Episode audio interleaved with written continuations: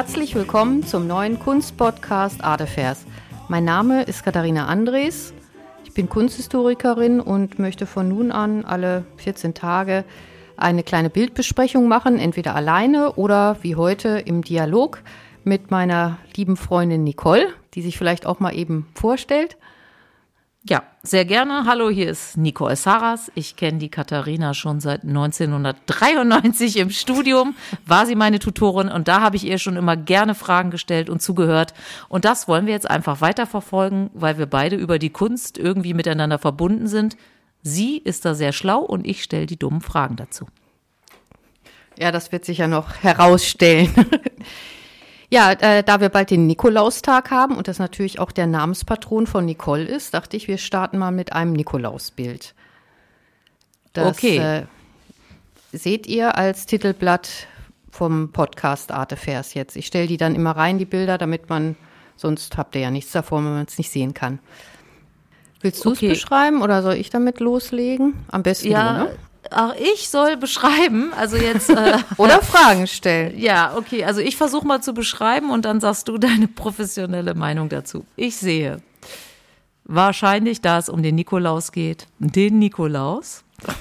ähm, ich weiß nicht, was für eine Art von Malerei das ist, das wirst du ja gleich alles erzählen. Ähm, der steht vor einem Fenster an einer Tür. Rechts ist eine Tür im Bild. Er steht ich glaube, außerhalb eines Gebäudes würde ich jetzt tippen. Ja, an einem Fenster. Äh, hat eine güldene Kugel in der Hand und äh, guckt ähm, in das Fenster hinein. Und da liegen drei Kinderlein mit auch güldenem, gelockten Haar. Und hält da so, sieht so aus, als ob er eine Buhlkugel schmeißen würde. So würde ich es mal interpretieren. Ähm, und an der Tür sehe ich einen Menschen, ich weiß nicht, ob Frau, ob Mann, kann ich nicht sehen, so ganz im Dunkeln, lugt da jemand äh, skeptisch für mich aus dieser Tür heraus. Das ist erstmal das, was ich jetzt so spontan sehe. Ja, genau. Also im Vordergrund sehen wir natürlich den äh, heiligen Nikolaus, der ja Bischof von Myra war. Daher hat er dieses kostbare Brokatgewand an und äh, im Hintergrund, das sollen drei Jungfrauen sein, also jetzt nicht Kinder, sondern schon junge Damen. Und äh, den Herrn, den man da in der Tür sieht, der war mir sofort aufgefallen, als ich das Bild noch nicht kannte, dachte ich so, hm, was ist das denn komisches? Weil ich erst nur so die Hände erkannt habe und das dann ein bisschen ausgeleuchtet habe, das Bild, und dann sah ich erst, dass das eine Figur ist. Und mhm. ähm, ja, habe mir dann die Legende dazu durchgelesen und zwar handelt es sich um die Legende mit den drei Jungfrauen. Und zwar hat der Bischof von Myra, er war da aber noch gar kein Bischof, sondern das war noch äh, eigentlich in seiner Jugendzeit.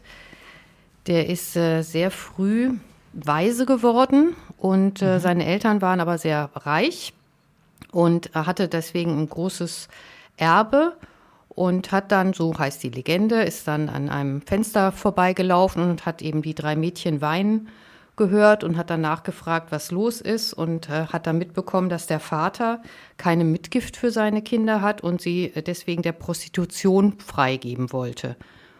Und äh, das ja, wollte er natürlich nicht zulassen und hat deswegen nachts immer eine Kugel Gold reingeschmissen oder ein Säckchen Geld. Also die Legenden variieren da so ein bisschen mhm. sodass er an drei darauffolgenden Nächten zu dem Fenster der Mädchen gegangen ist und immer ein Säckchen Gold reingeschmissen hat. Und äh, in der dritten Nacht hat der Vater das dann mitbekommen und ihn, ja, dem Nikolaus dann gedankt und äh, Happy End eben. Dann konnten alle gut verheiratet werden, alle drei Mädchen. Ah, Soweit okay. erstmal die Geschichte. Äh, eine Frage. Okay, ist ja sehr nett von ihm, an dem Fenster vorbeikommt und Gold reinwirft. Kann er gerne, äh, macht der Nikolaus ja heute, weiß ich nicht, da kommen wir vielleicht auch gleich noch zu. Ich sehe noch im Hintergrund hinter den drei Mädchen, ich dachte erst, das ist ein Sarg im ersten äh, Augenblick. Aber was ist das? Ist das eine Schatulle, eine Kiste? Ja. Was, ähm, ja, das ist äh, eine das, Kiste. Das, ja, das ist eine Hochzeitskiste. Ah. Oder auch mit, mit Giftschatulle. Das hatte okay. man im Mittelalter, da wurde das ganze Hab und Gut für die Mädchen, die Töchter des Hauses gesammelt und wenn die dann geheiratet haben, dann wurde das mitgegeben. Da war eben die Mitgift drin. Und, ja, aber äh, das gibt's ja heutzutage, äh, gibt's ja manche, die auch noch irgendwie so Geschirr und Besteck und so Sachen ja. kriegen als Mitgift, wenn man heiratet und Bettwäsche, genau. Tischdecken und so, ne? Ja. Okay. Das ist das kommt. da natürlich mhm. noch von übrig geblieben und diese äh, Schatullen, also das ist eben ein Hinweis darauf, dass es sich um eine Mitgift handelt. Deswegen hat der Künstler im Hintergrund diese kleine äh, Kiste noch gemalt. Okay, und von wann ist das Bild? Und von wem? Ja, wenn man auf die Treppenstufe guckt, ganz vorne, mhm. die dritte, oben sieht man 1521. Ah, also stimmt. netterweise hat der Künstler das signiert, sodass wir ganz genau wissen, aus welchem Jahr es stammt. Ja, das Ganze gehört zu einem Flügelaltar ein Nikolausaltar mit mehreren Szenen des Heiligen. Mhm. Also da werden mehrere Legenden von ihm auch beschrieben. Und es stammt aus einer Nikolaikirche aus Oberbobritsch. Das ist ein kleines Dorf in Sachsen. Ah, und die haben okay. in ihrer Nikolaikirche diesen wunderschönen Altar eben schon seit 500 Jahren jetzt. Und der ist da zum Glück nie, nie weggekommen. Ah, okay. Und ähm, den Nikolaus äh, gab es ja wirklich, so wie auch St. Martin, wie ich neulich von dir gelernt habe. Ähm, ja. Richtig? Ist das richtig? Ja, also äh, St. Martin und Nikolaus haben auch durchaus viel gemeinsam, weil sie nämlich von mhm. der Ost- und Westkirche beide als Heilige verehrt werden mhm. und äh, eben aus dem ehemaligen Gebiet der Türkei stammen. Äh, der ist in Patara 300, nee, um 280 wohl geboren und ist mhm. dann ja, wie gesagt, weise geworden und kam dann zu seinem Onkel nach Myra, was auch in der heutigen Türkei liegt. Mhm. Und der war Bischof von Myra. Und äh, deswegen ist er dann sehr früh von seinem Onkel auch schon zum Priester geweiht worden mit 19 und wurde dann auch zum Nachfolger. Deswegen wurde er, also eben auch der Bischof von Myra, als sein Onkel verstarb, ja, ist das einfach weitergereicht worden sozusagen. Ist ja wirklich recht ähnlich zu St. Martin, der ja auch so jung dann ja, genau. Äh, seinen, sag ich mal, religiösen Weg gegangen ist. Ja, ne? und auch schon früh durch äh, seine Mildtätigkeit und äh, ja sein gutes Wesen wohl aufgefallen ist und da äh, gab es eben wohl auch schon sehr früh eine Legendenbildung oder wurden sich diese guten Taten eben schon sehr früh erzählt, dass der also sein Erbe sozusagen verschenkt hat. Nicht nur an diese drei Mädchen, sondern eben auch grundsätzlich hat er das alles abgegeben. An diverse ja. Situationen, die ihm begegnet sind, quasi. Ja. Also, okay. Und wie viele genau. Legenden gibt es über äh, den Nikolaus? Äh, weiß ich, also eine, eine, Zahl kann ich da nicht nennen. Auf dem Altar werden vier beschrieben. Also mhm. seine vier, vier, Hauptlegenden. Und was ja, hat er noch getan? Er hat Gold also, verschenkt? Also er hat zum Beispiel auch Kaufleute, die in Seenot geraten sind, die haben ihn angerufen, mhm. als da war er schon Bischof von Myra und haben ihn in der Not eben um Hilfe gebeten. Und da ist er ihnen erschienen und hat ihnen den Weg gewiesen, hat die Navigation übernommen. Und okay. äh, ja, sie sind dann sicher im Hafen angekommen und haben ihm dann hinterher wohl gedankt. Und das ist also das, die Legende der Seenotrettung. Und deswegen ist er auch zu dem Hauptpatron der Kaufleute geworden, weil die Seeleute ja früher alles Kaufleute waren. Mhm. Und äh, deswegen gibt es so viele Nikolaikirchen weil die ah. eben immer im Zentrum der Stadt, wo ja der Markt war, wo die Waren verkauft wurden, ihren, ihrem Stadtpatron dann halt eine Kirche errichtet haben. Ah, das ist eigentlich klar. auch äh, der Ursprung. Okay. Ja, wir können noch ein bisschen zum Nikolausbrauch kommen, wenn du da Fragen ja. hast. Aber erstmal nochmal, also 15, äh, was hast du gerade gesagt? Ich kann es nicht lesen. 21, 27? 1500, 1521. 21. Äh, ja. was für eine Art von Malerei das war, wie man Ach das so. so nennt. Ja, du, genau, du hattest ja auch gefragt äh, nach dem mhm. Künstlernamen. Genau. Der, mhm. der, ist leider nicht mehr bekannt. Man weiß mhm. über den Altar eigentlich nichts. Da gibt es kaum Aufzeichnungen in dieser klitzekleinen Kirche. Also man weiß eben nur, dass das immer schon da gehangen hat, also dass der Altar da immer schon existiert hat und äh, viel mehr weiß man aber auch nicht. Und deswegen wird der Künstler einfach der Künstler des Oberbobritschen Altars genannt, nach dem Altar. Mhm. Okay. Ja, äh, wenn man jetzt aber die Malweise anschaut mhm. und äh, die die ganze Gestaltung des Bildes passt er also, also sehr gut in seine Zeit. In, in Sachsen um 1521 war auch Matthias Grünewald tätig. Und ich finde, also da ist eine gewisse Ähnlichkeit zu erkennen.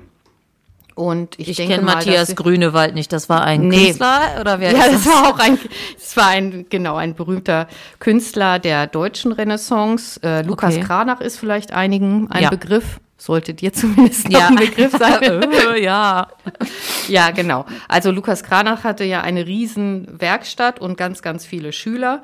Und daraus sind, äh, ja, sind natürlich dann auch eigenständige Künstler hervorgegangen. Und äh, ja, das ist eben so mit der Hauptbegründer auch der deutschen Renaissance. Und in diesen Umkreis äh, muss man muss man diesen Künstler eben auch auf jeden Fall dazu stecken. Okay, ein klassisches genau. Renaissance-Bild.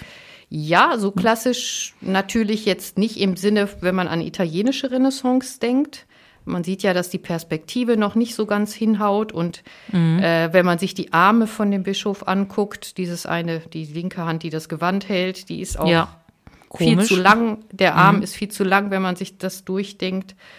Die äh, waren noch sehr, also auf Dekoration auch aus mit ihren Gemälden. Das war ja doch eine, waren ja Altäre, die sollten eben zum Lobe Gottes dienen. Und da war also der der Schmuck und der Anschein schon noch wichtiger als eine realistische Darstellung zu machen. Ah, okay. Und deswegen ist der Bischof hier ja auch so groß und prominent dargestellt mit diesem kostbaren Gewand. Und, und der Schmuck. Äh, und der, genau, der Vater, der da aus der Tür guckt, der ist ja auch wesentlich kleiner dargestellt. Ne? Das ist ja. wieder diese Bedeutungsperspektive, die noch aus der Gotik kommt. Und äh, ja, das, das ist kennzeichnet so diese deutsche Renaissance äh, in der Zeit, die eben sich doch sehr unterscheidet von der italienischen. Aber stopp, die normalen, also ich sage immer normal, das ist falsch, das sollte rausgeschnitten werden. Ähm, Menschen wie ich äh, wissen ja nicht unbedingt sofort, was die Bedeutungsperspektive ist. Ich glaube, du hast es mir schon mal erklärt. Und zwar ja. von wegen, wenn jemand nicht so bedeutend war in, in der wie sagt man, äh, in Indien wären es die Kasten, sag ich mal, ne? also in der Rangfolge ja. der Wichtigkeit. Äh, deshalb werden nicht so bedeutende Menschen damals in kleiner und nicht so schön dargestellt wie die wichtigen, bedeutenden Heiligen, Heil Reichen, was Heil auch immer. Genau, die Heiligen, ja, genau. Ja, genau, okay. Deshalb sieht der so ein bisschen farblos und klein und, ne? So aus. Ja. Im Gegenteil, das war ja bei der St. Martin-Geschichte auch so in den Darstellungen, ne? dass der St. Martin immer da ja. viel bedeutsamer dargestellt wurde als der Bettler oder genau. die da drumherum standen. Okay.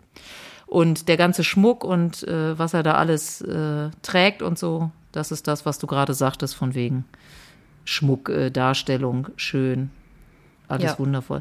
Der hat ja sogar Ringe am Daumen, am Zeigefinger, am Mittelfinger und am Ringfinger, nur am kleinen Finger nicht. Wie zu, heutzutage viele Hipster, würde ich sagen. Ja, äh, überhaupt zu der, also zu diesem wunderschönen Brokatgewand muss man sagen, dass das ja. eben auch aus zeitgenössisch war um 1521. Da haben die äh, Bischöfe sich ja nicht lumpen lassen, sondern äh, sich ja mit Gold und Geschmeide umgeben. Das war mhm. ja gerade das, was Luther auch sehr bemängelt hat dann. Das ist ja äh, gerade zur Reformationszeit spielt das ganze Jahr und insofern ist dieses Gewand und auch das Haus, was man erkennen kann und so natürlich nicht aus der Zeit, in der der Bischof wirklich gelebt hat, um mhm. 300, sondern eben aus der Zeit von 1521. Aber das ist ja heute gar nicht auch so weit weg, wenn wir jetzt an Thebats van Els denken, der sich ja. mit irgendwelchen güldenen Badewannen oder was auch immer umgeben hat. Ist ja gar nicht so weit weg, obwohl es so lange her ist. Ja, sag genau. ich jetzt mal. Ne? Auch solche Menschen sind fehlbar. Ja. genau. Ja, zu dem Brokatgewand, ähm, das ist, also wenn man den Altar dann betrachtet und die vier Szenen sieht, die vier Legenden, da ist der Bischof immer wieder in diesem Gewand dargestellt. Mhm. Und äh, wenn man ganz genau hinschaut, dann kann man sehen, dass das mittels einer Schablone gemalt ist. Also das ist ja ah. eigentlich, wenn man das Bild anguckt, schaut man ja sofort auf diesen Mantel, weil das einfach ja. äh, das, das Schönste ist, was man da sehen kann. Und äh, ja, damit er das so gut hinbekommt, äh, hat er eine Schablone verwendet. Und das sieht man, weil die das Muster, also wenn man diese schwarz umrandeten Blätter mhm. sind das ja, ne? Sie ja, erkennen, ja. sieht so ein bisschen so wie Ahorn aus. Wenn man diese ein bisschen genauer betrachtet, dann sieht man, dass sie den Faltenwurf nicht so wirklich mitmachen. Das liegt einfach nee, daran, dass, ne, dass so eine ja, Schablone natürlich das nicht machen kann. Und das war eine, ein Mittel, was in, in der Zeit von den Künstlern einfach eingesetzt wurde. Es kam auch aus Italien und da gab es eben so Musterbücher und Musterschablonen und die wurden dann einfach immer auf jedes Bild draufgesetzt und unterschiedlich ausgemalt. Ah, okay. Alles klar. Siehste, wusste ich auch nicht. Okay. Ich hoffe. Aber warum, also weiß man auch, warum das dann diese Entwicklung mit Schuhe vor die Tür und den ganzen Kram? Oder ja. kommt das wieder aus Amerika wie alles andere, was so nee. komische Bräuche manchmal angeht? Nee, also das hängt wirklich mit dieser Legende, der Jungfrauenlegende zusammen. Also einmal, weil er eben nachts immer gekommen ist und äh, mhm. Gaben mitgebracht hat. Und äh, Legenden verändern sich ja im Laufe der Jahrhunderte immer. Und es gibt eben auch Legenden, wo er das nicht durch den Kamin schmeißt, sondern äh, nicht durchs Fenster schmeißt, sondern durch den Kamin kommt. Und die, ah. das tatsächlich in den Sparstrumpf gesteckt hat. Ne, ah, und deshalb hängen die Strümpfe da am Kaminsims ja. rum in vielen Filmen. Genau. genau. Im Mittelalter hatten die ja die ärmeren Menschen keine Geldbörse, sondern haben ihr Geld in Strümpfe gesteckt. Den konnte man auch so gut über den Gürtel werfen und hatte und dann eben mit dem, wahrscheinlich, mit ne? dem Strumpf so ein kleines Säckchen und das war eben das, die Geldbörse dann und der Sparstrumpf, der wurde äh, im, äh, ja, der wurde zu Hause eben auch wahrscheinlich häufiger über den Kamin gehängt oder übers Bett gehängt oder irgendwo, wo er sicher verwahrt war, auf jeden Fall. Und so kommt diese, kommt das, dass sie besonders in England, das ging ja von England aus, dass dann die Strümpfe an den Kamin gehängt werden. Und aus dieser Strumpfgeschichte sind dann bei uns die Schuhe geworden. Ah, also, okay. Ja, genau. Aber lustig, in den äh, englischsprachigen Ländern ist das mit dem Strumpf ja immer noch sehr en vogue, sag ich mal, ne? Wenn man so ja, im Ausland, in Amerika oder so, ist ähm, die Legende einfach weiter verbreitet. Das ist dann, ja. ne, wo, wo die dann so ihren Lauf nimmt, das ist ja dann auch immer unterschiedlich. So, und dass die braven Kinder an Nikolaus gelobt werden und die Bösen gerügt werden, das hängt mit dem Kirchenlauf zusammen. Und zwar ist für jeden Tag ja ein Evangelium vorgesehen und am 6. ist das Evangelium von den anvertrauten Talenten dran. Da ähm, berichtet Jesus von einem Herrn, der äh, vor der Reise seine Knechte mit Geld ausstattet und äh, nach seiner Rückkehr wird dann abgerechnet und die Knechte, die Geld erwirtschaftet haben, werden gelobt und ähm, ja, die, die eben faul waren, die werden gerügt. Im übertragenen Sinne heißt das natürlich, dass wir die Talente, die wir von Gott bekommen haben, im Positiven einsetzen sollen. Und da das nun am 6. immer verlesen wird, hat sich das auf die Kinder übertragen. Und der Nikolaus äh, übernimmt eben diese Rolle und lobt und tadelt äh, die Kinder. Und wo also kommt dann auf einmal Knecht Ruprecht um die Ecke? Wo kommt der dann her? Das weiß ich auch nicht. Das Aber der ist ja jetzt auch nicht in so Bildnissen nicht dargestellt, ne? Knecht Ruprecht? Oder gibt es ja auch irgendwelche Altarbilder über Knecht Ruprecht? Nee. Nein, nein, nein. Das nee. ist irgendwas, das ist, glaube ich, auch erst im 19. Jahrhundert in Holland entstanden mit dem Knecht Ruprecht. Mhm. Die sind ja sehr äh, noch viel, die haben ja noch einen viel stärkeren Nikolausbrauch als wir. Ja, ja, die feiern das da, ja wirklich mit Parade und allem viel größer als Weihnachten zum Beispiel. Ja, also Nikolaus wurde früher auch tatsächlich, war das das Fest, wo die Kinder die Geschenke bekommen haben, nicht am Weihnachten, sondern am Nikolaustag. Und das hat Martin Luther dann aber abgeschafft in seiner Kirche, weil er ja also Nikolaus war ja kein Heiliger für ihn. Und er wollte, dass das äh, eben am Weihnachten zur Geburt Christi passiert und deswegen ist das Christkind, hat er das Christkind erfunden. Und ah. äh, viele, viele katholische Kirchen haben das ja übernommen. Also, ne, wir, wir ja. haben auch immer ans Christkind geglaubt früher. Und ähm, naja, auf jeden Fall ist das dann äh, in Holland noch so, dass die Kinder äh, an, am Nikolaustag die Geschenke kriegen. Ja. Das ist okay. da noch geblieben. Ja, aber diese Kinder auf dem Bild, ne? Wie alt mögen die sein? Die jungen Mädchen oder was? Ja. Ja, das eine sieht sogar aus, als hätte es Brüste, das erste linke. Ja, das sind aber, ja, das sind ja junge ja, Frauen im ja, aber, Alter. Ja, aber sie sahen für mich im ersten Blick, das hast du mir ja erzählt, aber äh, die Brüste habe ich jetzt zum Beispiel jetzt erst entdeckt, äh, ehrlich gesagt, weil für mich sahen sie erstmal so recht klein aus, aber dann, wenn man jetzt genauer hinguckt, dann ähm, sehe ich da jetzt wenigstens bei der linken Dame ähm, Brüste, ne? Ganz eindeutig, würde ich mal behaupten.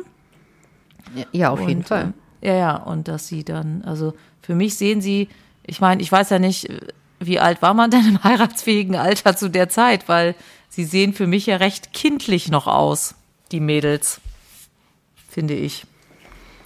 Aber ich weiß gar nicht, wann man äh, 1521 so geheiratet hat. Keine Ahnung. Da war man wahrscheinlich auch noch sehr jung, könnte ich mir vorstellen. Ja, ich denke mal auch so 18, 19, aber erwachsen waren die schon. Also äh, als Kind wurdest du da schon versprochen.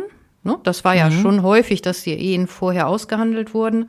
Aber äh, ich glaube, geheiratet, weiß ich nicht. Ja, vielleicht mit, doch mit 16, 17, 18. Ja.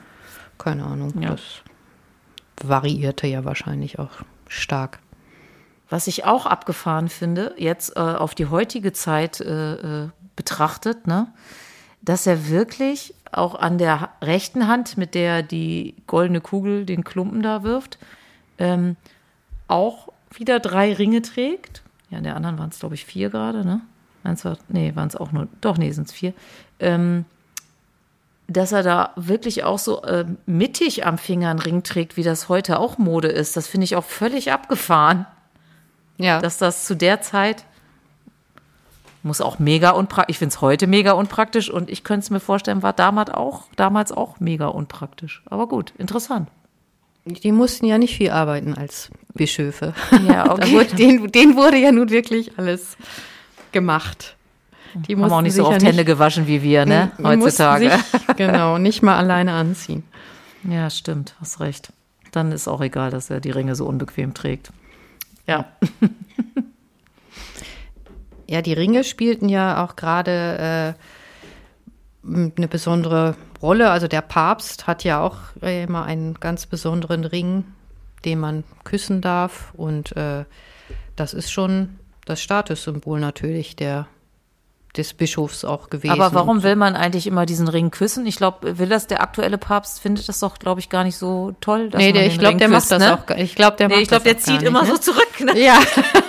ich finde das, das nicht so geil. Der, der, zieht ja auch nicht die roten Schuhe an, die eigentlich nee. dazu gehören. Hat er auch gesagt, nö, mach ich nicht. Naja, gut. Finde ich aber sympathisch, dass man das nicht unbedingt, also ich jetzt, aber ja. das sieht ja dann genau. jeder anders. Ja, so, also ja, das okay. war's ja eigentlich. Wir wollen ja das, ja. das Ganze nicht in die Länge ziehen. Und nee. äh, der Altar, wie gesagt, ist in Oberbobrütsch und äh, Näheres dazu findet man dann auf meiner Instagram-Seite. Da kann man sich den Altar dann auch in Gänze angucken, wenn man die anderen Altartafeln dann auch äh, ansehen möchte. Das Ganze ist äh, doppelt gefaltet, also in der Mitte sind Holzskulpturen die die mhm. äh, heiligen, heiligen vier Jungfrauen zeigen. Und wenn man das dann, die Schauseite zeigt die nochmal, diese vier Jungfrauen nochmal gemalt. Und in der Mitte äh, sitzt der heilige Martin mit den drei Kugeln. Das ist übrigens seine. Martin sein, oder Nikolaus? Ach, Nikolaus. Oh Mann, ja, Nikolaus natürlich. Der hat als Zeichen immer die drei Kugeln. Daran kann man ihn erkennen. Mhm. Das ist sein Symbol. Witzig, das wusste ich, das hatte ich null auf dem Schirm mit den drei Kugeln. Mit den drei goldenen Kugeln. Ja. Komplett äh, jetzt ja, aber vorher nicht. Dafür sind wir ja jetzt da, dass sowas in unsere Köpfe rein. Ja, genau. Kommt. Und dass man dann vielleicht auch am Nikolaustag ja, weiß, äh, wo, das, wo das herkommt und den, den Brauch auch weiter pflegt, weil ich immer schön finde, wenn das von Tradition zu Tradition immer, von Generation zu Generation immer weitergetragen wird. Ja. Ja, dann. Umso äh, schöner, dass es den wirklich gab. Finde ich noch besser als von irgendeiner Werbeindustrie erfunden, sondern den gab es wirklich. Ja, das, äh, das kann man eben noch erwähnen, aber das wissen die meisten ja schon, dass dieses rote Nikolaus-Kostüm eigentlich von Coca-Cola aus den 20er Jahren ja. Äh, ja entwickelt ja. wurde und da seinen Siegeszug her hat. Und deswegen wird er jetzt immer dann eben in Rot dargestellt und alle Abbildungen, die davor sind, sind eben eher so, wie wir das hier sehen, mit mhm. schönem Bischofsornat. Ja. Okay. Dann danke ich für diese zu meinem, zum Ehren meines Namenstag. Ja, für genau ersten Folge. Jetzt und haben wir fast 30 Minuten voll. Das ist doch schon mal ja, nicht schlecht. Für alle anderen Nikoläuse und die, äh, ja, Klaus und Niki. Es gibt ja ganz viele Namen, die auf Nikolaus äh, zurückzuführen sind. Ne? Ja, die haben, haben alle Namenstag dann. Die am haben 6. alle Namenstag. Genau. Wie schön. Ja, dann bedanke ich mich fürs Zuhören und nächste Folge in zwei Wochen. Vielen Dank, Alles Nicole. Klar.